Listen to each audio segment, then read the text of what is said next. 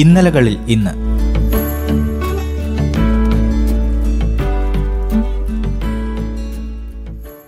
ഇന്ന് ഫെബ്രുവരി പതിനേഴ്.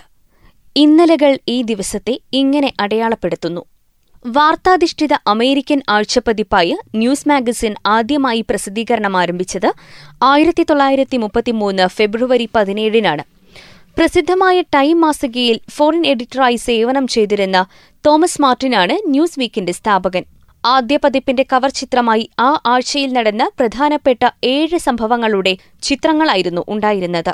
പത്തു സെന്റായിരുന്നു ഒരു കോപ്പിയുടെ വില. വാർഷിക വരിസംഖ്യ നാല് ഡോളറും അൻപതിനായിരം കോപ്പികളാണ് ആദ്യകാലങ്ങളിൽ അച്ചടിച്ചിരുന്നത്. ആയിരത്തി തൊള്ളായിരത്തി അറുപത്തിയൊന്നിൽ the Washington Post company Newsweek സ്വന്തമാക്കി. ഇപ്പോൾ ലോകത്താകമാനം ആഴ്ചപ്പതിപ്പിന്റെ നാല് മില്യൺ കോപ്പികളാണ് വിറ്റഴിക്കപ്പെടുന്നത്. ആയിരത്തി തൊള്ളായിരത്തി എഴുപത്തിയൊൻപതിൽ ഇതേ ദിവസമാണ് പതിനായിരക്കണക്കിന് ചൈനീസ് സൈനികർ വിയറ്റ്നാമിന്റെ വടക്കൻ അതിർത്തി കടന്ന് അതിനെ കീഴടക്കിയത്. രണ്ട് രാജ്യങ്ങളും പങ്കിടുന്ന അറുന്നൂറ് കിലോമീറ്റർ നീളമുള്ള അതിർത്തിയിലാണ് യുദ്ധം നടന്നത്.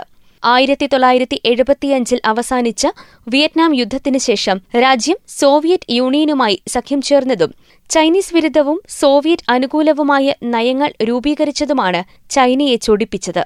ഇന്തോനേഷ്യയിൽ നൂറ്റിയെട്ട് പേർ മരിക്കുകയും നാനൂറ്റി ഇരുപത്തിമൂന്ന് പേർക്ക് പരിക്കേൽക്കുകയും അൻപത്തിയെട്ട് പേരെ കാണാതാവുകയും ചെയ്ത ഭൂമികുലുക്കവും സുനാമിയുമുണ്ടായത് ആയിരത്തി തൊള്ളായിരത്തി തൊണ്ണൂറ്റിയാറ് ഫെബ്രുവരി പതിനേഴിനാണ്. ഇന്തോനേഷ്യയുടെ ഭാഗമായിരുന്ന ബിയാക് എന്ന ദ്വീപിലാണ് ദുരന്തമുണ്ടായത്.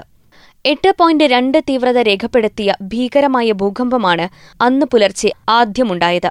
കുറച്ച് മണിക്കൂറുകൾക്ക് ശേഷം ഇരുപത്തിമൂന്നടി ഉയരത്തിൽ സുനാമി തിരമാലകൾ ദ്വീപിലേക്ക് ഇരച്ചെത്തി. നൂറ്റിയറുപതോളം പേർ മരിച്ചു എന്നാണ് അനൌദ്യോഗിക കണക്ക്. അയ്യായിരത്തി തൊണ്ണൂറ് പേർ ഭവനരഹിതരായി. സെർബിയയിൽ നിന്ന് കൊസാവു സ്വാതന്ത്ര്യം പ്രഖ്യാപിച്ചതും ഒരു ഫെബ്രുവരി പതിനേഴിനാണ് രണ്ടായിരത്തി എട്ടിലാണത്. രണ്ടായിരത്തിയഞ്ചിൽ ഐക്യരാഷ്ട്രസഭയുടെ നേതൃത്വത്തിലാണ് സ്വാതന്ത്ര്യത്തിനായുള്ള ചർച്ചകൾ ആരംഭിച്ചത്. സെർബിയയുമായുള്ള ചർച്ചകൾ തുടർച്ചയായി പരാജയപ്പെട്ട സാഹചര്യത്തിലാണ് കൊസാവോ സ്വാതന്ത്ര്യ പ്രഖ്യാപനം എന്ന തീരുമാനത്തിലേക്ക് എത്തിയത് എന്നാൽ റഷ്യയുടെ പിൻബലത്തോടെ സെർബിയ ഈ പ്രഖ്യാപനം നിയമപരമല്ല എന്ന് വാദിച്ചു. പിന്നീട് international court of justice Kosovo നിയമലംഘനം നടത്തിയിട്ടില്ല എന്ന് കണ്ടെത്തിയെങ്കിലും അത് അംഗീകരിക്കാൻ സെർബിയ തയ്യാറായില്ല. ഇന്നലകളിൽ ഇന്ന്.